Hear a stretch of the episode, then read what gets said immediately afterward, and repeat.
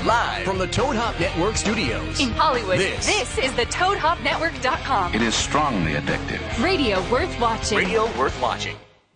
This is Vox Populi. Vox Populi, the voice of the occasionally interested people.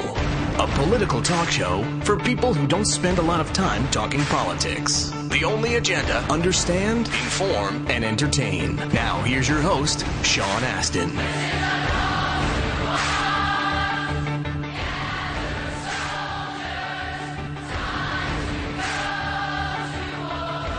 Hello, everybody.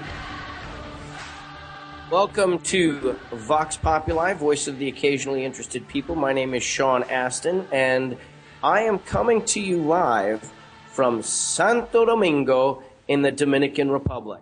So if I start using my broken Spanish, por favor, darme un, I don't know, give me, hmm, respeto, por favor. Respect? No, no, no. You can't demand respect. You have to earn respect. Um, please say hello if you are listening to this show or you're watching the show. You've got a good visual on Francisco. Francisco, why don't you wave to the camera so everybody can see you? No, even higher. You got to raise that hand up even higher. There it is. Ladies and gentlemen, that's Francisco. Francisco's come in to um, help us try and make the show wonderful. Johnny Ice, you're on the boards. Everything's good with you? Everything's great. All righty then. So I'm in uh, I'm in Santo Domingo working on a a movie. It is um, it's a a job that I've wanted to do for a long time. You know, as an actor, when people ask you what kind of movie you want to work on, I don't know. Usually for 25 years, my hand I just throw my hands up and say I don't know something good. Uh, you know, an action movie, something like Die Hard. I don't know. Um, I used to say I want to do a western movie. But what I've been saying for the last few years is I really want to do a um, a horror movie a classic horror movie. Do you have someone come calling through there, Francisco? Is that what you? Let me test Francisco's voice. Francisco, can you hear me now? I hear you. Ah, perfect. Okay. If you see someone calling in, Francisco, just go ahead and give me a wave on the camera, and I'll uh, I'll direct you to answer it, and we can we can accept a caller. So the the call in number is six two six. What is it? Three? Oh no, it's area code three two three. 622-8623. There you go. 323 622 8623. 8623. Excellent. Uh, you got a voice for radio there, Francisco. Don't, uh, don't, don't let anybody tell you different. Um, okay, so I want to do a horror movie, a classic kind of, you know, don't let your kids watch it, bloody, gory horror movie. And that's what I'm down here in the Dominican Republic working on, is a film uh, that is called Cabin Fever.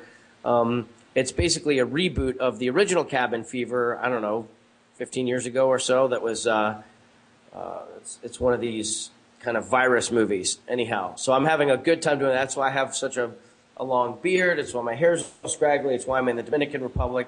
But it is two weeks away, roughly, from the presidential election and a lot of other um, elections in the United uh, States of America my home country, and I have this political radio show, and I was going to do everything in my power to make sure that I could get on the podcast, radiocast, Toad Hop Network site to um, share some thoughts about what it is that I've been watching and reading, and to hopefully hear some um, input and feedback from you listener viewers and like that. So, without further ado, I think we should start talking about uh, you know, I've had a great time the last two shows talking about um, the first presidential debate, and then did we talk about? And I guess it was the second presidential debate, and somewhere in there there was a vice presidential debate that I think came on a Friday, and then the, the presidential was on the Tuesday or Wednesday, so we actually didn't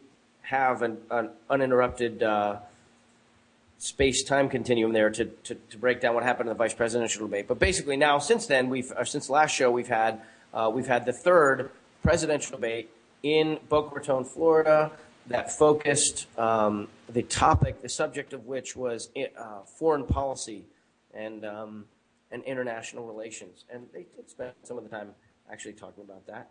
Um, so I was live tweeting during it I'm actually going to pull up uh, my tweets and read some of my tweets because I try very hard on this show to offer a, uh, you know, I'm a Democrat and um, you know I support Obama, but and I'm I'm not uh, shy about sharing my opinions, um, but at the same time, uh, I try on on our show here to be as objective as possible and to uh, really seek out other uh, viewpoints and really try and understand them and, and agree with them and change my my position if I somebody makes a point that is different than I'd ever thought about it. Um, so I try and be even on the show as as my my most of my listeners, uh, steady listeners, know. So that sort of goes out the window, though. I noticed when I'm watching a debate and live tweeting and live tweeting is a thing that I really don't know that I like. I love it, but I but I hate it too because it totally interrupts the experience of um, whatever it is that you're supposed to be paying attention to. So I had a show on television that I did, the the alphas, and the the network really wanted me to be doing live tweeting during the show, and it was it was a very strange experience because you know I'd make a comment about something and then realize that I had just given away you know, uh, a piece of action that was about to happen or a character or something like that. So you, like, well, what do you want me to do? You want me to be live tweeting during it? I, I don't, you know, it's a different uh, skill set than I've had to um, manifest in my in my time in the uh, dramatic arts. But uh, and then the political thing is is just insane because I was also trying to track some of the political feeds that other people had, and and um, I don't know, it's just a really interesting thing. It's like, you know, it's it's just overwhelming what information there is out there. But I so but as I was doing it, I realized that the emotional response I was having on screen, uh, you know, to what was happening on screen was um, was hard for me to contain, and I realized that my um, one of the things I'm really good at, which is being able to sublimate my own emotional response to something so that somebody else has an opportunity to really communicate what they want, or because it's not helpful when you're when you're doing conflict resolution or you're helping uh, facilitate a dialogue among other people. That's a that's a it's a, a thing that I'm good at. It's a skill, and um, but somehow it was not operant during the my my watching it. So here's a couple of the um, tweets that I sent. Uh, okay, wait, here we go. Um, Bob Schieffer looks. Have you heard about Prop 32? It claims. Was are you testing something there? Because it, it popped through. Um, so the, one of the first thing I wrote when the debate started was Bob Schieffer looks Schaefer looks to be in rough shape. No, um, and he really did. He really looked like he hadn't got much sleep. There was no color in his face. He was he looked just you know. I mean, he's a, a legendary journalist who's done a number of a great number of those presidential debates, and he's been on um, was it Face the Nation on CBS for I don't know as long as CBS has been on. I think. Uh, but I, I just thought, boy, that that old timer looks like he's in rough shape which was which was uh, uh, unnerving because Candy Crowley had been the subject of so much uh, discussion after the second debate. The CNN uh, journalist and moderator of that debate, because she had interjected herself into a couple of beats, and they, they did have a, a, an imp- appreciable Im- impact on people's perceptions. The most notable of which was when she um, sort of, I guess they said she fact checked in real time what Obama was saying. And what Obama was saying was, uh, you know, I did, he was basically saying, I did call what happened in Benghazi, uh, Libya, at our U.S. embassy that was overrun a terrorist attack the day after it happened. And Romney was intent on making the point that uh, he had not referred to it as terrorism. And, and Candy Crowley jumped in and, um, and then, you know, the, the two other previous moderators. Anyway, being a good moderator was a really important kind of subject, and and uh, having Bob Schieffer walk into the event looking unwell did not uh, instill confidence. And then I thought when Romney sat down, he just looked more relaxed. I thought he looked more presidential. Um, you know, uh, Obama seemed a little, I don't know, like intense or something like that. And then uh, Bob Schieffer, right out of the gate, started with Libya, which is what everybody was saying was going to be a big subject of the day. And um, and then I thought, I thought Obama at the beginning of the debate. Are you putting? Up you should be throwing up, um, Johnny Ice. You should be throwing up pictures of that third debate of Bob Schieffer and of uh, of Romney and Obama in split screen if you if you can. Are you are you throwing any of those up or no? Working on grabbing pictures right now, and we have a phone call coming through four zero eight. If you would All like right, to. go ahead. Let's go ahead and answer that. Tell me when you. Cl- it's on the other monitor there, Francisco. They're on. Oh, hello there. Who's this? This is Lupe. How are you? Hola, Francisco. Oh, oh. Francisco, she said hola. Hey, hey, Lupe. Hi. Lupe's my friend. I, Lupe's one of my uh, one of my, the loyal followers, and, and I'm thrilled to. Uh, I thought you were saying hola to me because I'm in the Dominican. So, um, uh, so hola, Lupe. Uh, the thought I was just going to say was that the the initial optics of the of the debate, it looked to me like uh, Obama was staring daggers at him. You know, he had received criticism for not looking at Romney and staring down at his notes at the podium the whole first debate, and it made him seem tired and disrespectful. And so now he was not going to be accused of that. So instead, he almost looked like some sort of a robot, just staring you know, unblinkingly across the the. Uh, the, the split screen there at uh, at Romney, and Romney looked just chill at the beginning of it. So I thought, wow, Obama's off to a very bad start. And then I thought he uh, relatively, you know, quickly thereafter began to, with a very aggressive uh, tenor, just began controlling the the debate, the tempo, and, and the, the whole the whole feeling and of the of the debate. But, but anyway, Lupe, what what's on? You're always so good. You always have such great research and such good opinions. Uh, do you do you want to talk about the debate, or do you want to talk about the election in general, or something else? What, let's let's let you kind of uh, set the set the context. You want to talk about the weather? No, kidding. Um, so I guess we can talk about the debates. My opinion. I listened to it, and I was talking to Heidi from North Dakota. Uh, we were both listening to it on NPR, so we had a uh, pretty different opinion as to how it was going, uh, how the debate was going. So it was funny because I was, uh, I'm a speech therapist, so I was actually perseverating on their vocal quad- vocal quality. So I noticed that Obama was slightly hypernasal, and I noticed that um, Romney was slightly breathy. Um, so I couldn't get past that. I did end up watching it again at home. Um, and I so I was able to notice a little bit of uh, what you're talking about their their disposition and how they presented themselves. What I found interesting was that Romney was blinking his eyes excessively, and I don't know if that was just the way he is, or he was just nervous, or I, mean, I really didn't know what was going on. What I enjoyed about the debate was that they just kept on agreeing, and I sent you a link from Jon Stewart because he did this cute little duet where they were t- talking about foreign policy and they just kept on agreeing with the other person, which I found absolutely fascinating. When did you uh, when did you send that to me? Oh gosh, I sent it to you probably about 45 minutes ago. Okay, I'm just looking at it because I want to pull it. Uh, um, Francisco, can you try and pull it up? Is it is it recent on the? Uh, I'd love to play that for the audience because that'd be fun. Uh, I'm- yeah, I'm it's, also- it's pretty recent. it's pretty recent. It's Hold pretty recent. Or uh, you can probably just go through my Twitter feed and find the stuff that I posted. The stuff that I posted recently is just stuff to you. Okay. Oh, You know what? I think it'd be easier, given where Francisco is, if he just goes into the URL. If he just starts, if you just Google um, Jon Stewart, it's probably on the the one of the top squares on his uh, on that website. The uh, actually not Jon Stewart. It would be what would it be? It would be the Daily Show. Yeah. The Daily Show. So go to the Daily Show website and see if you can uh, identify the one she's talking about where they agree a lot. I I thought just to just to deal with the the kind of um, the superficial a little bit more.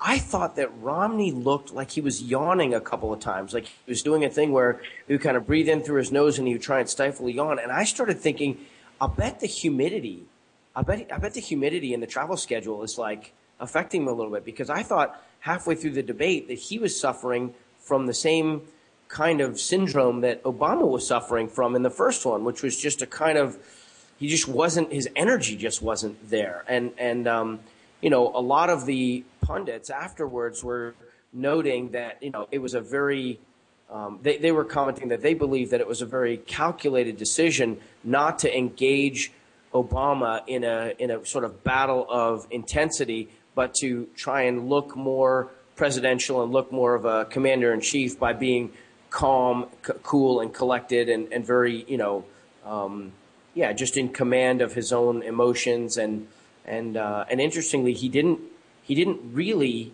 uh, go after Obama about Libya the way that he had started to in the second debate. And it's funny because it was the first thing Schaefer started off with. So he basically gave Romney every opportunity to um, for him to lay out the case that they they had uh, known all along from the diplomatic cables that uh, they you know that the that the ambassador had asked for more protection, that the security situation was deteriorating, and that they were they knew in real time as the battle was underway that there wasn't really a crowd outside or or you know all these kinds of things, and that they put out you know Secretary Rice came out just that whole.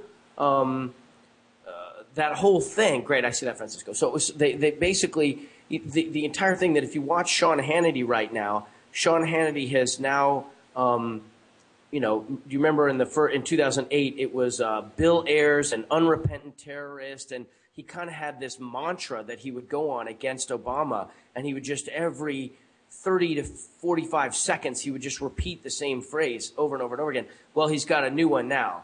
You know, he's basically saying that the president just bald-faced lied directly to the American people, and that he knew that they were uh, that he failed to bring any uh, to support. He didn't give any support to the ambassador and to the to the our installation there, um, and he's he's got that same same riff that he could go on. Let me go ahead and have um, Francisco play. He's got the Daily Show clip. We'll play that one, and then if you could look up Sean Hannity uh, and see if he's got it, like YouTube Sean Hannity on this new thing. I, I uh, I'd love to infuriate myself by hearing hearing that too. But go ahead, uh, Francisco, and play that. And just so you know, on that computer, Francisco, as soon as it stops, it's going to start right away again. So you got to be ready to manually stop it. We need to make sure making absolutely certain that they don't have arms arms uh, in the wrong hand. On foreign policy, it appears that all that's left, all that's left for the presidential race is this one model. I mean, at least we still get our choice of color, but it's the same model. America must lead. We need strong leadership, real leadership. I'd like to be that leader. Follow me. I'll be right behind the president. Mitt Romney has been running for president for seven years. These are two short weeks left in the campaign. So at this point, he really wants to know what individuals think so he can think it too. Because John, he really, really wants to be president. All right. Okay, give me a quick Butler single. Was that it? Was that uh, that was how they agree on each other? It sounded like the very first part of that was kind of what Lupe was getting at. But see if you can pull up the Sean Hannity on YouTube uh, Yeah. or or on his show, giving his uh, riff about him. So okay, so enough of the um, the superficial things. Um, Lupe, what did you think about? Um, what did you think about the, the, their basic approach to international relations? What did you think about what what Romney, how he was essentially depicting who he'd be as a commander in chief and, and what he would do in terms of international relations? What did you think? Actually, uh, she's no longer on the phone. Good. I agree with Lupe completely. um, my daughter, Elizabeth, who is a frequent guest on the show and uh, a, a, a very um, revered thinker by the audience of this show, uh, and I were Skyping last night, and she really now is, uh, we're really bonding over her, her developing enthusiasm for world affairs. And she was telling me that she was able to get a little bit of extra credit because she, she wanted to um, do some sort of a report on the debate, this third debate. So she listed the, uh, she went and watched. She said, Dad, for some reason the um, TiVo only recorded the last bit of it, and I guess she didn't go on to YouTube and watch it all, whatever. But she went and watched their closing arguments, the last two speeches that each were allowed to give, and she she basically, you know, uh, uh, you know, was a stenographer and and uh, you know just listed what they both said, and she's and it's funny because I won't tell her what to think. You know, she'll say, "Well, Dad, what did you think?" And I'll say, "Well, before I tell you what I think about it, because I have an opinion, and before we talk about what you know the experts and the pundits think, what did you, what did you think, Elizabeth?" I want to ask her, my ten year old. And she said, Well, I thought that President Obama had lots of things that he wanted to do and with, the, with our country and to help our country in his next term. And I thought that Romney didn't really say anything specific. I just started laughing. And, uh, you know, I said, it's funny because on television, if you watch Fox News or MSNBC, maybe not so much MSC, but, but certainly CNN when they have the conservative commentators, the big story coming out of the second debate was that Obama didn't have any details, that all he was doing was attacking President, uh, uh, uh, candidate Romney's, Governor Romney's um, ideas, but that he wouldn't lay out his own vision for the future. And, uh, and, and I said, so let me hear. And she read through the seven or eight things that uh, Obama had said, and they were great. They were exactly. I mean, she just basically transcribed it. And then I, and then I read what, uh, what she had written about Romney, and, and she had there was basically nothing there. And I said, honey, you've got to listen to it. I listened to it. He, he did have a lot of specific things that he said. Whether you agree with him or not is a different story, but he did say a lot of things. And she said, well, the one thing I didn't understand that I was going to write down is what is a status of forces agreement? so, so I spent an hour on the phone last night with, uh, with Elizabeth, started to explain what a status of forces agreement was between two countries and then we ended up getting Google Maps out and we started focusing on the Middle East and we started going through um, what the different countries were. And it was really interesting because when you try to ex- describe, you know, uh, explain to a 10 year old who's smart enough to understand it, her questions are brilliant. You know, you talk about Osama bin Laden and she said, well, why did he do that? And you, you start to explain, you say, well, let's not go into too much detail about that right now. Let's try and understand the, the overall picture and we go to Afghan. Well, she just has all these very thoughtful, logical questions to which there's no easy answer. And so, but she, it was amazing. It was amazing to to try and explain. Well, actually, if you go back, it was in Tunisia that a man um, took his own life because he couldn't feed himself and he was selling bread. And then everybody, you know, was very upset from Yemen. And she's, uh, we're on Skype and she's looking at the map and she can see you know, okay, well, Ethiopia is the bottom part of what she can see, and she can see part of Afghanistan on the right. And so we're going through and we're, we're I'm trying to explain it. And then I'm, and then we're, we're referring constantly back to, uh, Obama and, and Romney and, and trying to see if what they said, you know, kind of made any sense based on looking at the map and thinking about it. And, um, and what I found myself doing was, oh, you've got Hannity, uh, okay, let's let's see. Well, it's it, this is his clip on the on the, the final debate, but really, what I want to hear is something from the show in the last 24 hours, the last show episode or two. But go ahead and play it because Hannity, uh, it, it always makes my blood boil, and why not do that? You know, I'm actually. It's funny. I spent a lot of time last night on Twitter writing people, friends with people, et cetera, et cetera. You know about the debate. I'm. I can't explain it. I'm just beyond it. It just it just was kind of almost like anticlimactic. It's over. Let's get this. Let's get on with it. And um, I say that as somebody that during the course of last night's debate was going through an up and down and sort of ebb and flow of emotions. There's, there's no point in playing that because I actually agree with everything he's saying right there. um, see if you can find like last night's episode uh, he even when he's interviewing people, he just start. He's now in this gentle refrain of of uh, the president's a bald faced liar, and he's you know like that. Um, but I think everybody sort of feels like that. I noticed that the um, reported viewership of the third debate was about um, was just under 60 million, and the first two debates had I think the the first one was over 70 million, and the second one was nearly 80 million uh, people.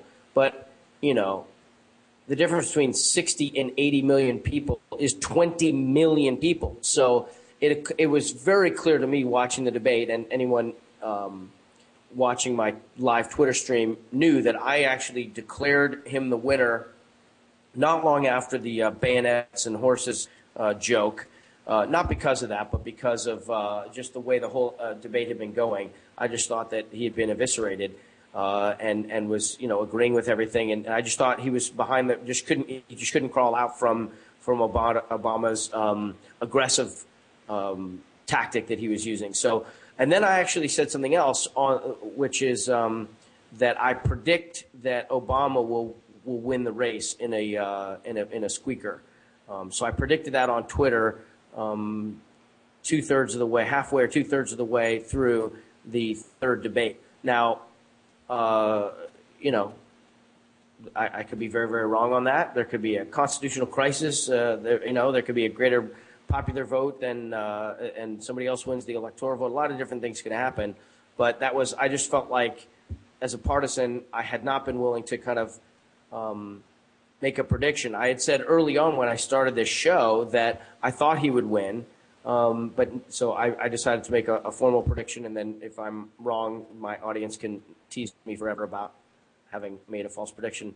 Uh, and if I'm right, I can gloat about being uh, Nostradamus. But, but basically, um,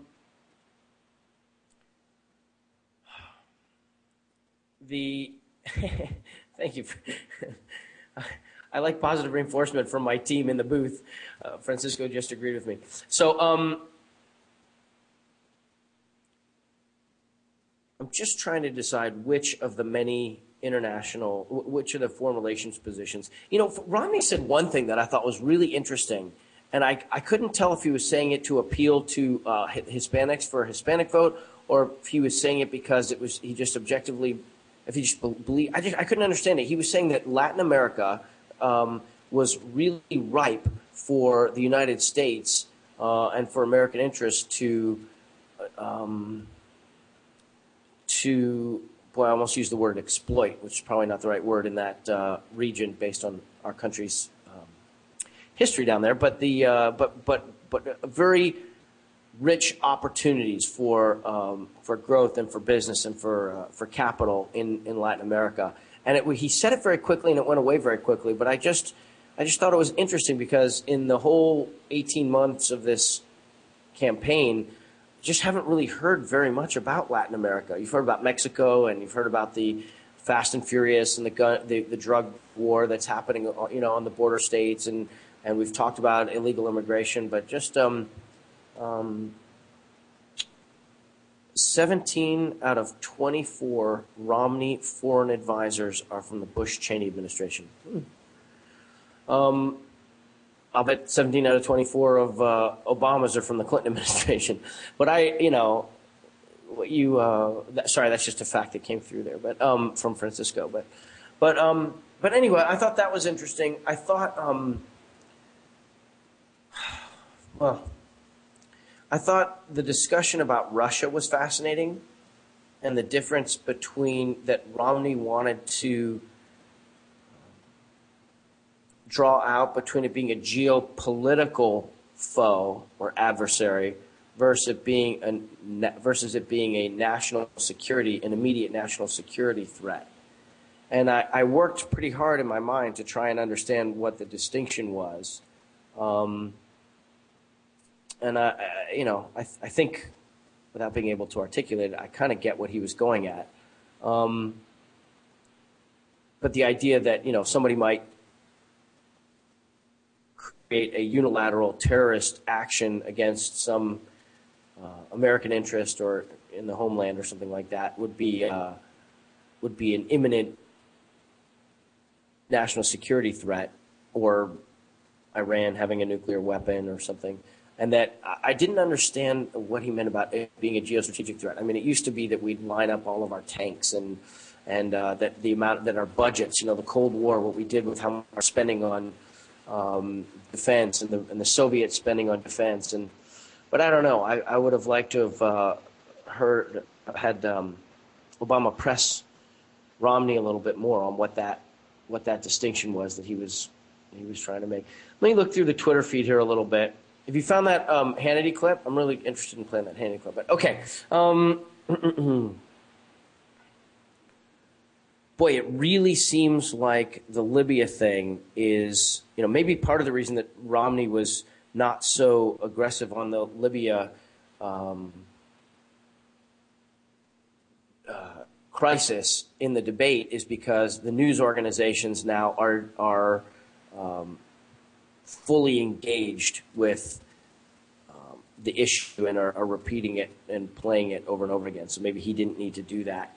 He felt he didn't need to do that work because uh, to try and hurt Obama's credibility because the news organizations and the media was about doing that now, um, and maybe for good reason and maybe for not. I'm not 100 percent sure. Uh, um, we can't kill our way out of the. Scarlett Moriel says, "I like when Romney said we can't kill our way out of this mess." I thought that was fascinating too. I thought that was really fascinating because in my lifetime, usually that's something a Democrat would say. And a Republican would say, well, no, we can't kill our way out of it, but without a strong defense, you know. So, so I, I just thought that was a. Um, he sounded so much more centrist, Romney did, in the debate than he ever has before. All, he just sounded very reasonable, like he wouldn't want to go to war right away as a first option. Whereas two weeks ago, he was, um, you know, excoriating Obama for uh, leading from behind in the Libya uh, overthrow of Gaddafi and and so forth. Um, so I, th- I, found that that um, we can't kill our way out of this mess thing that Romney said, and, and a number of the other points is like surprisingly um, leaning on a kind of humanitarian tonality that is different from what I had heard from him before. Um, Romney didn't debate, too busy trying to be a nice guy. I'm reading through the Twitter feed here to see if I can uh, prompt myself. Um, oh, like the discussion of enlarging the uh, Navy, uh, the, the bayonet zinger. Scarlett likes the bayonet zinger. Um, and reducing spending. I heard afterwards that in Maryland, where there's a huge naval base, that the polling stretched out in favor of Romney right afterwards because of, uh, and, and, it was attributed to the comments that uh, that Obama had made um, about the ships. And uh, okay, play that. Play uh, play hand. Oh, that made me. I remember seeing this one. Um, anyhow, so the idea that um, that Romney continues to accuse um, Obama of shrinking the budget for defense and that that's going to make us more um, vulnerable and make us less safe. That is a classic Republican attack on Democrats in my lifetime, um, is making Democrats look weak, uh, is, the, is the idea, is the accusation. And, um, you know, Obama has been saying, and many others have been saying, in fact, as recently as six months ago, John McCain was saying that, you know, they're really important cuts that need to be made and that the military isn't even asking uh, for some of the uh, spending that um, others are uh, wanting. So anyhow, so uh, so for him to um, for Obama to kind of hold Romney's feet to the fire, saying that you know if you really study the way you know that modernization, that that you know technology, that that new tactics and everything else mean that we need to change the way our military operates. I thought it was a pretty good zinger too. But apparently, when he said we don't use as many bayonets and horses, uh, the Marines still do train with bayonets, and so there, there was apparently some pushback there. Uh, even though I don't think he said there were no bayonets now. But anyhow, um, go ahead and play that Hannity uh, Rubio debate, and then just find other fun stuff for me to respond to because sitting out here in, uh, in the Dominican is uh, I guess I could talk about well, the way for international people are looking at the elections because it's kind of intriguing. But go ahead and play that Hannity uh, interview. Known as Florida Senator Marco Rubio. Senator, good to see you. How are Thanks you? for having me back. You know, it was very interesting. As the debate went on tonight, a couple of things started. It was obvious to me that Governor Romney went into this debate not wanting to go tit for tat with the president.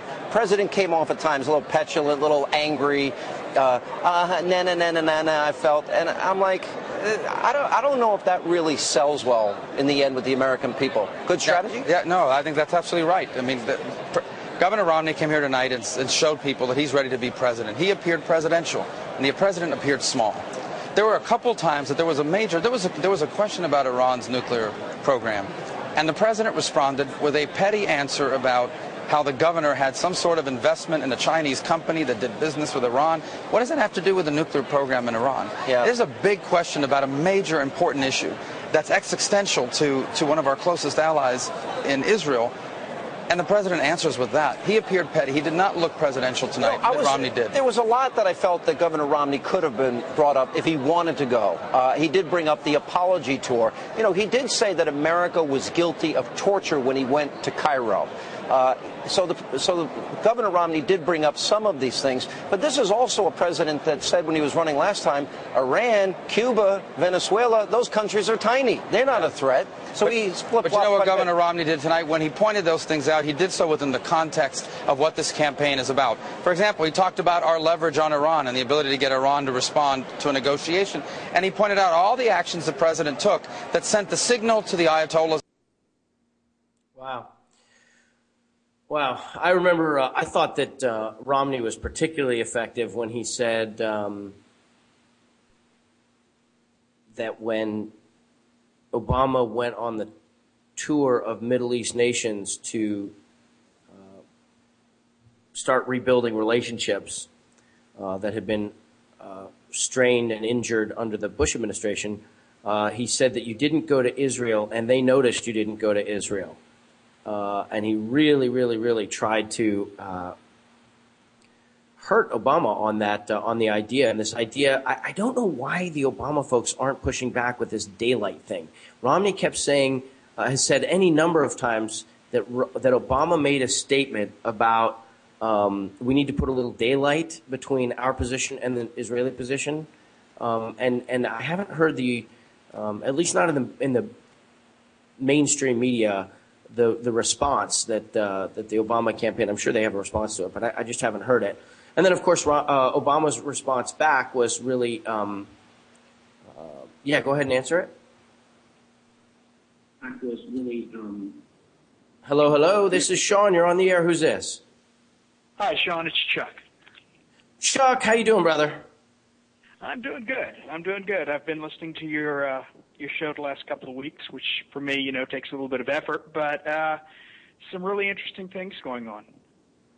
What are you, are you listening to? Uh, I was just kind of starting to wade into Romney's um, attempt to use Israel uh, as a as a good political um, battering ram against uh, Obama, and then I was just about to say that Obama uh, had a had a rebuttal to. Um, Romney's atta- uh, a charge that he hadn't gone to visit Israel when he went everywhere else to, to a lot of other Muslim countries in the in the region doing the uh, his, his, that first trip he took and and um, Obama said, well, you know, I've I've uh, when I went as a candidate, I didn't go with um, fundraisers and I didn't go with that, those kind of people. I went to Yad Vashem, which is a Holocaust uh, museum, and he went there to remind himself what what evil was like. And it, it was really interesting to watch these these two political guys. Um, yeah, you know. Well, I felt like I felt like uh, Obama's statement was very poignant, but it didn't change the fact that basically what Romney was saying was right. Uh, the real relevance is if you're going around trying to deal with a lot of countries that are pissed off at us because of Bush, Israel is probably the least of his concerns at that particular point. I mean, we had so many problems in so many regions with so many countries that he was trying to fix it. And if they want to call it an apology tour or whatever, the fact is we had virtually no foreign policy during the eight years of Bush, at least none that people overseas cared about. Um, I don't know. Have you seen the BBC poll that was released like yesterday that states uh, like nine percent would vote for? Uh, I'm sorry. Yeah, yeah, I saw one that had a list of every. Uh, it had like 30 different countries and who the opinion polls were, who they would prefer, and it was like 99% Obama and 1% Romney. Yeah, the only country that actually preferred Romney was Pakistan. Ha! Because he had been on record saying he wouldn't go into Pakistan without their approval to find bin Laden. That's funny. I guess but, so. you know, it's funny because I don't know in the American electorate if that is a good thing for Obama or a bad thing for Obama.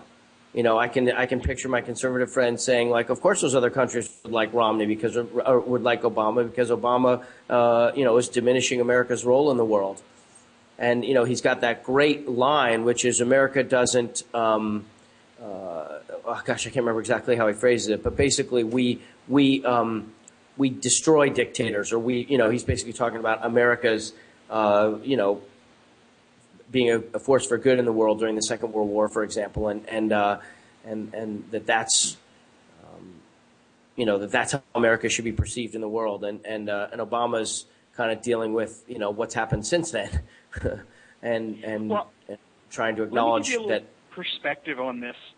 Uh, lived most of my life in the United States. About 12 years ago, I moved overseas for business purposes. I'm in the entertainment business. And I felt like my eyes were opened up.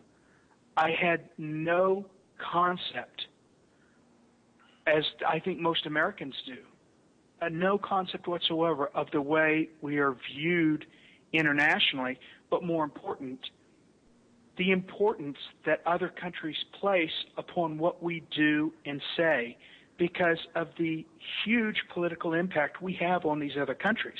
It's it's more than being the big brother and saying, "Well, we're going to do it my way, or I'm going to beat the snot out of you."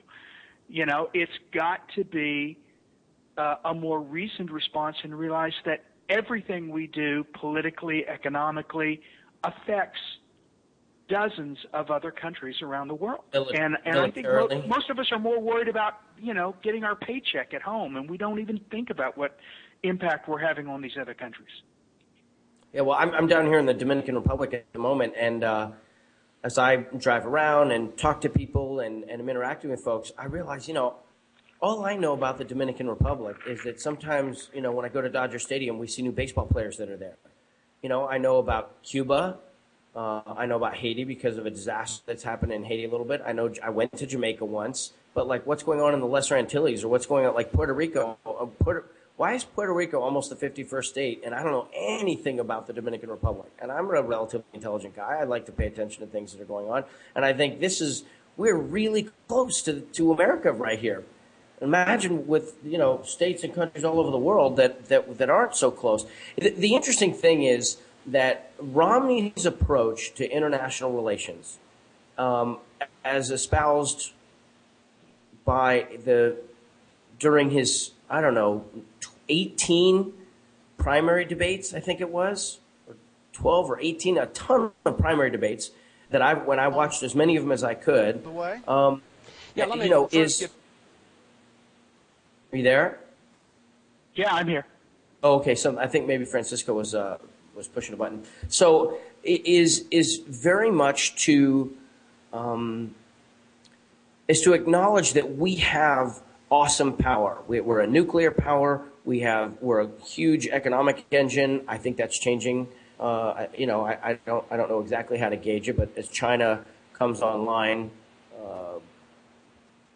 uh, uh, Chris Wallace reaction on presidential debate. Okay, so let, we'll look at that in a minute. But um, but anyhow, the basically his idea seems to be, and he kind of backed off it in the third debate in a radical departure from everything, anything I've ever heard him do, from his stump speeches to his debate performances to uh, you know other places where he's given formal kind of formal remarks. Um, such as at the uh, was he at the Naval Academy or the Virginia Military Institute or something? He was one of the military academies uh, recently, and I, and I listened to a speech there. And it's it's usually like a miracle. like we can go in someplace and we can lay down the law. We can we can uh, we've got our military, we've got our, our you know we can do sanctions. We've we've got incredible, um, you know. It, it doesn't seem to focus on on diplomacy, on the kind of fine art of communicating with someone and trying to get them to go into agreement with you, other than by buying them off or fighting with them. And I uh, so I,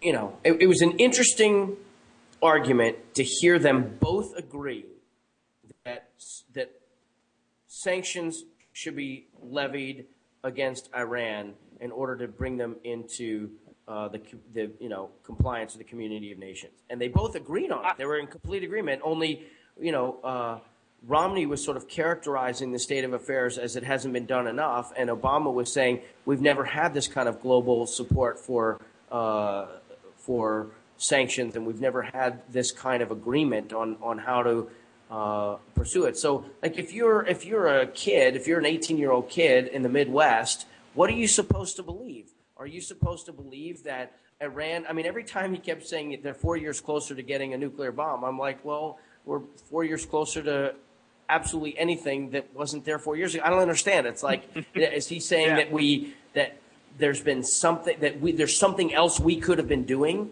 in that four years? We, that, should we have invaded Iran? That and the way he's always talked leading up to this debate, that's you, would almost think like he would he'd be threatening hot war, military action, bombing something in order to do it. But then when kind of pushed on it and when wanting to um, display a more equanimity, uh, you know, as a commander in chief, he talked about working with, with other countries. The fact of the matter is that it's the Russians and the Chinese that are making any real progress impossible there right now. And yeah. if, if, the goal is to stop them from having, uh, and but neither one of them really went into detail about that. I don't think. Did I miss something?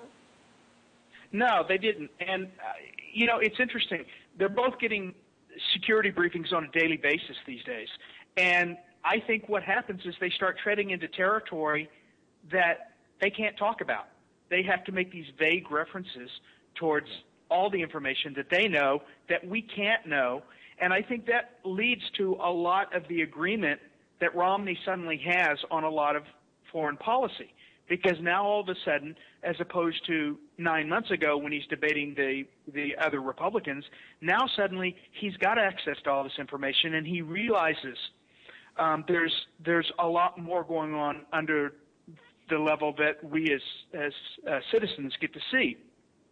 I think. I think. I think it was a little. I mean, Obama most was, certainly, from his soaring, his days of soaring rhetoric and hope and change and and and all that kind of idealism and and and just you know re- rising up a, a, whole generation of new uh, young people who were included in the process and everything else he definitely seems to me like a guy who, at the end of an administration, can't talk like that because he's been in these he's been in these um, security briefings. He's tried to move. He realized like the real world is tough. It's really hard to get people to go into agreement, and and if you can't actually do something specific to solve a particular problem. I mean, you know, the Sudan. Now we've got Syria with this, with the, with their civil war that's happening. You've got there's problems everywhere, and you if you can't actually do something about it, it, it actually you know, scrubs off some of the, um, you know, the, the flowery rhetoric that you can do. So, I, but I think in, in Romney's case with this particular debate, I feel like he was.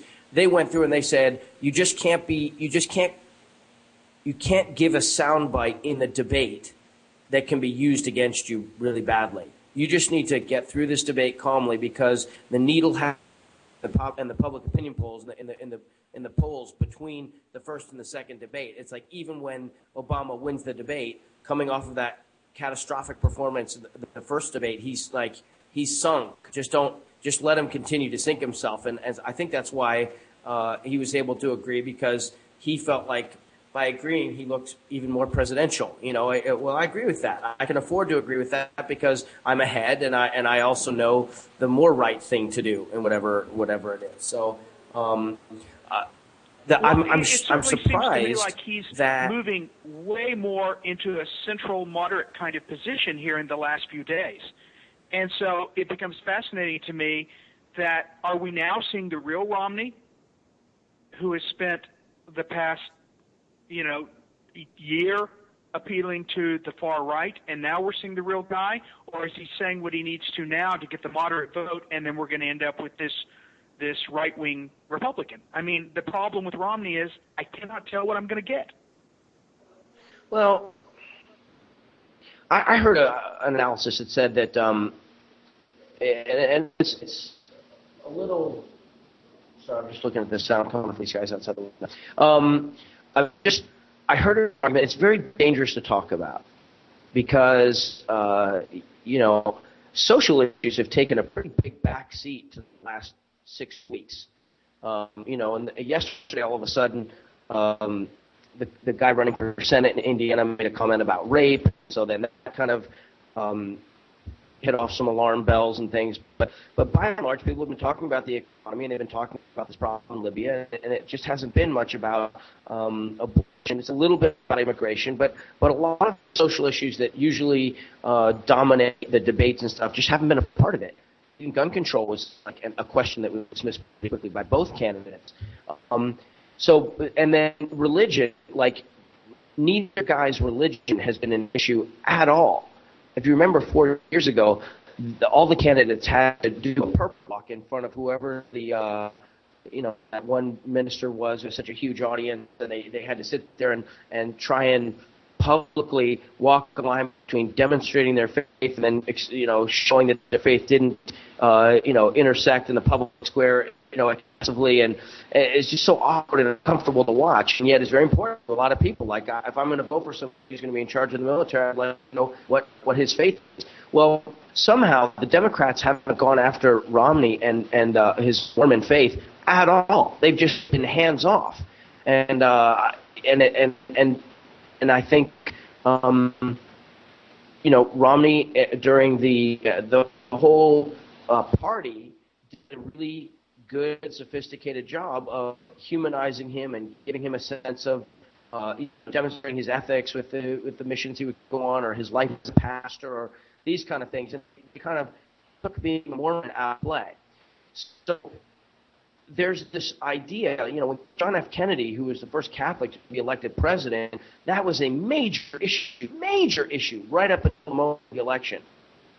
And, uh, you know, what I the analysis I heard that I thought was interesting, and it's dangerous to bring up because it seems um, uh, like a pretty low-handed, kind of, uh, kind of a backhanded attack on the guy. But um, I think it's fair enough to invoke Mormonism and uh, that informs Commander Chief's thinking a little bit, just as it was to talk about uh, Obama. And, and I, I think the, the analysis I heard that he's so um,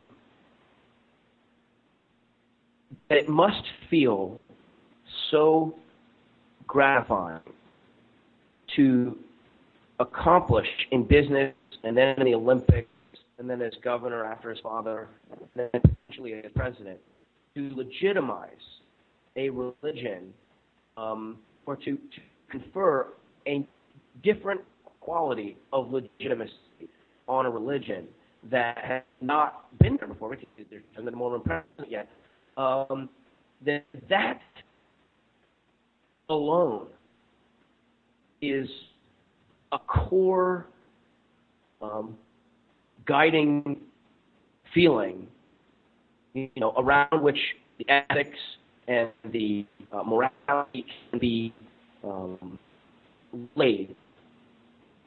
That to move back and forth on a given position, uh, to flip flop on abortion, for example. Um, and he's given a very interesting explanation, a very, uh, you know, to me it was a very credible explanation about the, the evolution of a person's thinking. Um, or any of these subjects that you know, you can see the other person's perspective as you go, and therefore justify as you are appealing to different constituencies. And everybody knows from both sides, you you go through the primary from the extreme of your party, and then you go through the general, moving closer to the center. So I just thought it was an interesting idea that, um, you know, I, I mean, at this point, I think that people, and I, you know, I'm I'm for Obama, obviously, but I think that with Romney, it could be a more reasonable guy than you might otherwise think. I mean, if he, if there's Supreme Court justices appointed or uh, you know judges to be appointed, I think you know that if not a litmus test, you're going to get a very conservative, um, you know, look at the at the court. There's one or two, just as you got a very uh, liberal look from from Obama with uh, Sotomayor, and you know, so you know, and this is what our country does. We go back and forth, and we, you know, the the pendulum swings. But I don't think I don't think Romney now is as militarily radical as I thought he was before, because the closer he gets to what you're saying, understanding those briefings and and having to you know take a position closer and closer to it, um, you know, I. I don't. I don't sense that he'll just be a, a react, reactionary warmonger, you know. And I can't picture what I don't know exactly what the strategy is going to be, but frankly, I don't know what the Middle East strategy is going to be from Obama either. I don't know what to do. I mean, you know, you're in Malaysia. What would you do in the Middle East? It's it's pretty complicated.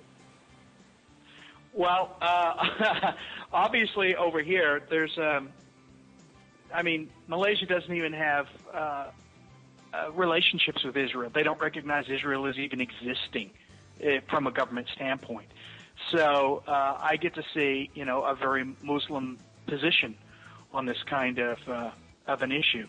But I think most of the world feels like all you can do is try and show as much diplomacy as you can. If we're not talking about nuclear weapons, if we're talking about the overall conflict, that conflict's been there for 2,000 years. It's probably going to be there for 2,000 more years. Uh, we, what we're talking about is we got to go to break in a minute, Chuck. What we're talking about is drones, two billion dollars in aid to Egypt, where you station ships off the sea, what kind of military support you give to uh, the rebels in Syria. We're not we're not talking about namby-pamby stuff. We're talking about what do you do to make sure that the European Union is as uh, protected as or is, is supported as it can be, and when do you unilaterally go and do stuff? It's a it's a you know there are thoughts. You know, if, in the old days, four years ago, you'd know to look to the neoconservative movement and understand their global, you know, worldview, and you'd kind of basically have a sense of what was likely to happen. You know, Iraq going into Iraq wasn't that big of a shock.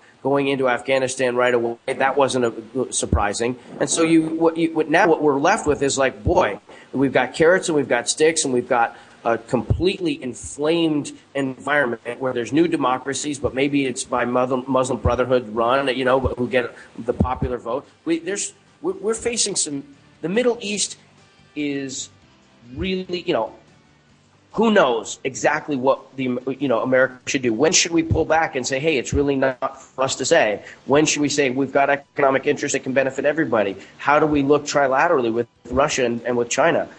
I didn't get one sense from either guy coming out of that 90 minutes, where that's all they were supposed to talk about, exactly how the United States of America ought to proceed going forward. I really didn't. Let's, uh, Chuck, thanks for your call, brother. We'll talk soon. And I'll, get Christine got that uh, email, just so you know. Um, okay, thanks everybody. We'll be back in a second. We're going to reconnect to try and speed up the connection.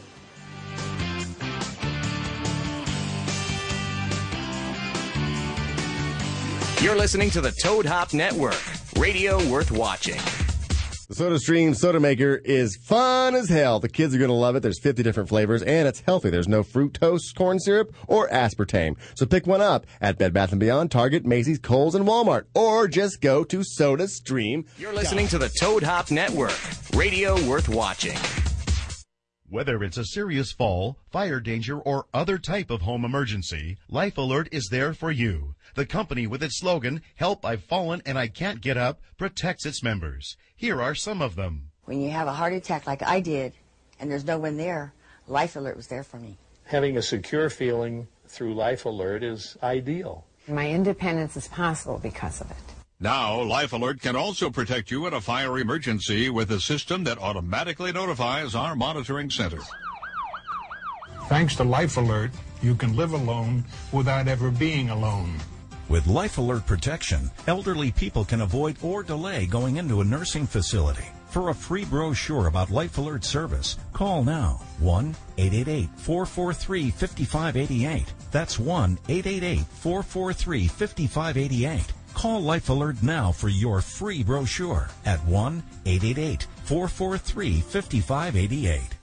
Every three minutes, another person falls further into credit card debt. Many credit card companies have nearly doubled their minimum monthly payment. People can barely afford to keep up. Here's the great news. With our powerful program, anyone with $2,000 or more in credit card debt can cut their credit card payments up to half and reduce or eliminate interest charges altogether. We are a nationwide nonprofit and have helped over 600,000 people with their credit cards. Get free of credit card debt today. Call 800-495-1307. That's 800-495-1307. Are you an inventor? Or do you know an inventor who would like to attempt to have an idea or invention patented and submit it to industry? For free information on how to get started, call InventHelp toll free at 1-800-762-7000. InventHelp is America's largest invention company. Their referrals have helped inventors secure more than 7,000 patents, and they can provide free inventors information for you. Find out how to record your invention's date of origination and get an informative brochure and other material of interest to new inventors. Get started by calling 1-800-762-7000. Even if you have an idea for improving an existing product, you'll want to get this free inventor's information from InventHelp. Find out how to try to patent your invention and submit it to industry. Call now to get your free inventor's information. Call 1-800-762-7000. That's 1-800-762-7000. Welcome back to Vox Populi, the voice of the occasionally interested people.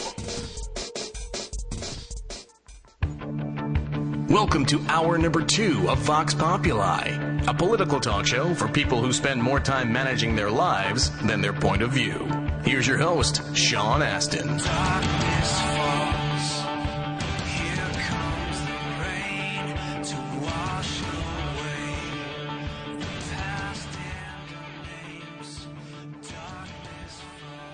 Hello, everybody. Welcome back.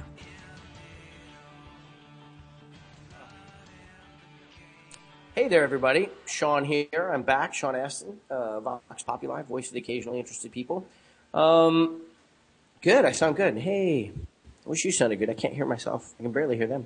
Um, I just went on to NPR for a second. Down ballot races feel the draft and drag of the presidential race. Man, there's so much. Um, it's so it's really hard. You know, in, in the year 2000, I was in New Zealand making The Lord of the Rings, and that was when the whole Bush v. Gore thing happened. And I remember very distinctly. You know, I got my uh, ballot, my uh, uh, what do you call it, absentee ballot, and I had FedExed it to my father, uh, who was in Los Angeles, in West Los Angeles, and I got him to drive over the hill, about a 45 minute drive to the polling place that's next to my house, and hand deliver my ballot to the school. Um, you know, my absentee ballot to the school on election day, so it could be counted on election day and not just kind of mailed in uh, and counted later. And uh, and then and then having to sit at dinners and and you know in New Zealand we were making the movie we were kind of you know we it was a very big deal for the country that we were there and uh, so we'd be if there was ambassadors we'd be visiting with them at dinners and you know it was very kind of um, got to spend time with influential people and I remember sitting there looking at uh, these important people and having to answer why America sort of couldn't get it right with holding a free and fair election. And, uh, I, you know, so I was a good American citizen and, and national and, and did the best I could explaining, you know, what the electoral college is about and why it, it you know, it isn't as awful as it might sound and, you know, concentrations of population and what the founding fathers had in mind, and you know, talking about, you know, it, listen, only in a, a, country of our size with our ideals could we um, have this kind of disagreement and have it not devolve into war, and then ultimately have a peaceful transfer of power and have a court make a decision, and that decision be uh, uh, exceed, uh, exceeded to by, um, um, yeah, the, the the candidate, the losing candidate. So anyhow, um, Go ahead. So, so, and now it's just funny that I'm in the Dominican Republic in the two weeks, and I've got a political radio show, and I'm missing everything. I'm missing all this great. Uh, you know, we have rough uh, internet connection. I'm actually at, at, a, at the office of the, the production company that were doing it, but we came out of the jungle like you know an hour to be able to get to the, the connection. So, I uh, I just see the Twitter feed going with all the different articles and everything, and I. Uh, so please give a call in three two three six. What is it? Six two six. What is it? Uh, 323 622 8623. There you go. So give a call in and, and let's hear what you want to talk about and, and, uh, and like that. Go ahead and play the Chris Wallace thing. Do you have it handy? Let's hear what Chris Wallace thought of the third debate. And then let me know if you get those stump speeches up yeah, let me the. Uh, first give you uh, my general opinion, and, and, that was I thought in the middle of the debate that if I'd been on a desert island for the last four years and I had just been parachuted into this debate, I would have thought the guy that turned out to be, to be Mitt Romney was the president protecting a lead, and that Barack Obama was the challenger trying somewhat desperately to catch up. Obama was slashing, was personal, was cutting. Uh, I thought that Romney was big picture, uh, seemed to have much more of an agenda for the future than the president did. And I uh, emailed one of uh, his top aides in the course of the debate and said, What's behind this strategy? And clearly he was not taking the bait, not getting into fights with Barack Obama. Uh, and this official said, This is all Mitt Romney's idea. This is how he wants to conduct this debate. Huh.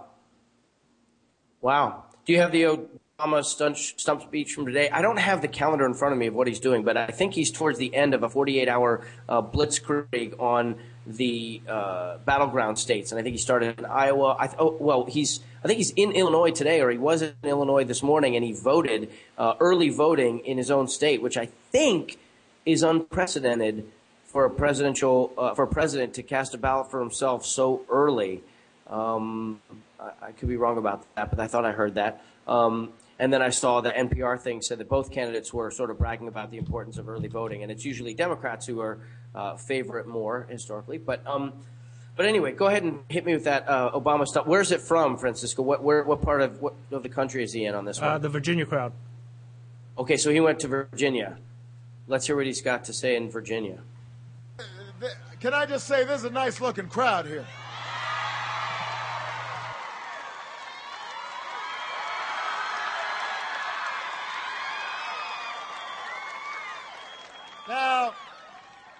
You, you, may notice that my, my voice sounds just a little hoarse.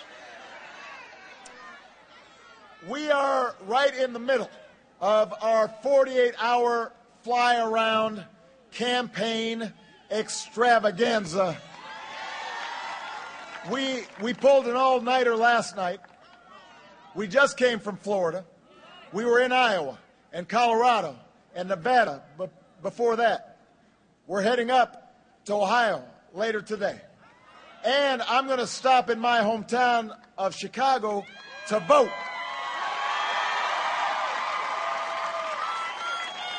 I, I, I can't tell you who I'm voting for because it's a secret ballot. But the, the, the, good news is Michelle said she voted for me. She did. And I've come to Virginia today to ask you for your vote just 12 days from now. I need your vote. I've come to ask for your help in keeping America moving forward. You've now seen three debates, months of campaign events, and way too many TV commercials. So you've heard what the argument's about here. You understand what the choice is. You've heard Governor Romney's sales pitch. He's been running around. No, no, don't boo, vote. He, he's been running around saying he's got a five point plan for the economy. Turns out it's a one point plan. Folks at the very top get to play by a different set of rules than you do. They, they get to pay a lower tax rate. They get to outsource jobs. They, they want to roll back Wall Street reforms that we put in place to make sure we don't have taxpayer funded bailouts. That was his philosophy in the boardroom. That was his philosophy as governor. And if it sounds familiar, it's because that's exactly what we tried in the last decade. Before I came into office, it led to falling incomes and record deficits and the slowest job growth in half a century and the worst economic crisis since the Great Depression. We have now been working for four years to clean up the mess those policies left behind. And, and now, now Governor Romney wants to take us back to those policies, but he knows that they're probably not very popular. He knows his plan isn't any different than the policies that got us into trouble. So, in the final weeks of this election, uh, he's counting on you forgetting. Okay. He, Go ahead and stop. He's it. hoping. All right. Do you have one from Romney? Yes, gearing it up. Yeah. Uh, where? And this is from today. Uh, yeah, the 25th. Yeah. And where is he? Doesn't say. I'm looking for uh, some heads up on it. It doesn't say. It just says it uh, October 25th. But All it's right, a go big ahead change play in and his see if you can campaign find it speech. while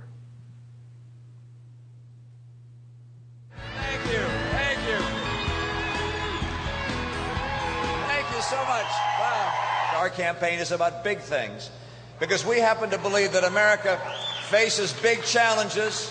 We recognize this is a year with a big choice, and the Americans want to see big changes, and I'm going to bring it to this country. This big choice coming up. These challenges are big challenges. This election is therefore a big choice. And America wants to see big changes, and we're going to bring big changes. I'll put us on a new path, a big change path. The big change path, big change from that path. Big change Paul Ryan and I represent. Do you want real big change in this country? Okay, stop, stop it for a sec. Francisco, where, Maybe was, that where wasn't the that from? speech. That, sound, that sounds like a Democratic compilation to make him it sound does. Sorry.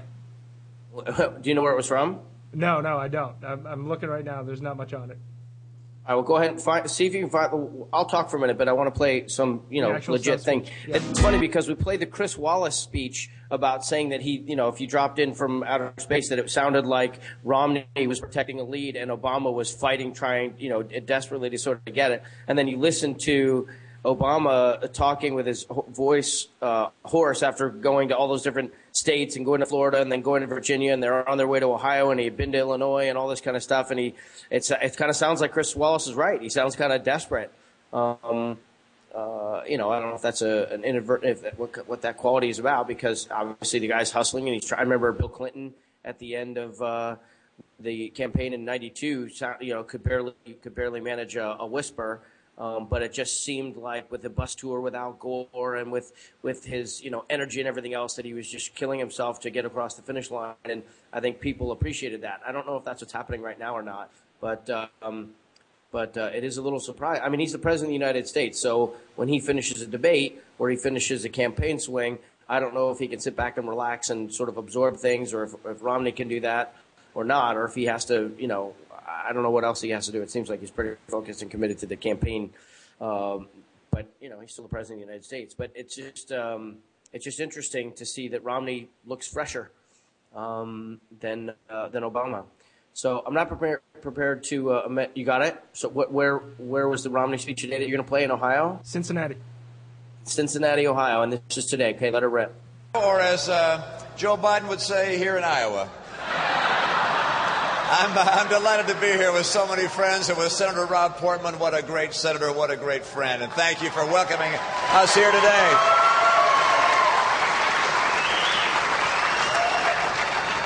Now, if you haven't been real busy the last few weeks, you've had the chance to watch a few debates, which I enjoyed a great deal. I have to be honest with you. These, uh, these debates really have propelled our campaign across the country, and in some respects, I think they've, they've diminished the Obama campaign because he is now uh, resorted to uh, talking about saving characters on Sesame Street and uh, word games, um, and, um, and of course, he, uh, he continues to launch these misdirected attacks at me, and he knows they're not accurate and they're not making much progress for him, and so his campaign gets smaller and smaller, focused on smaller and smaller things. Our campaign is about big things because we happen to believe that America faces big challenges. We recognize this is a year with a big choice, and the Americans want to see big changes, and I'm going to bring it to this country.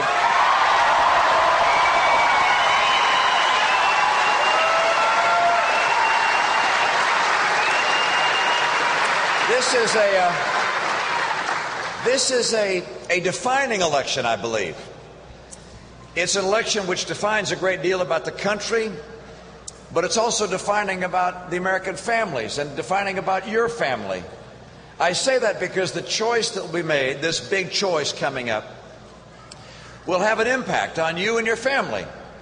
If you're a senior, for instance, or if you have a senior that you're caring for, if President Obama were to get reelected and that senior were to need the care of a medical specialist, you might call the appointment secretary of the doctor and say, I'd like to make an appointment, and, and be told, "I- I'm sorry, we're not taking any more Medicare patients.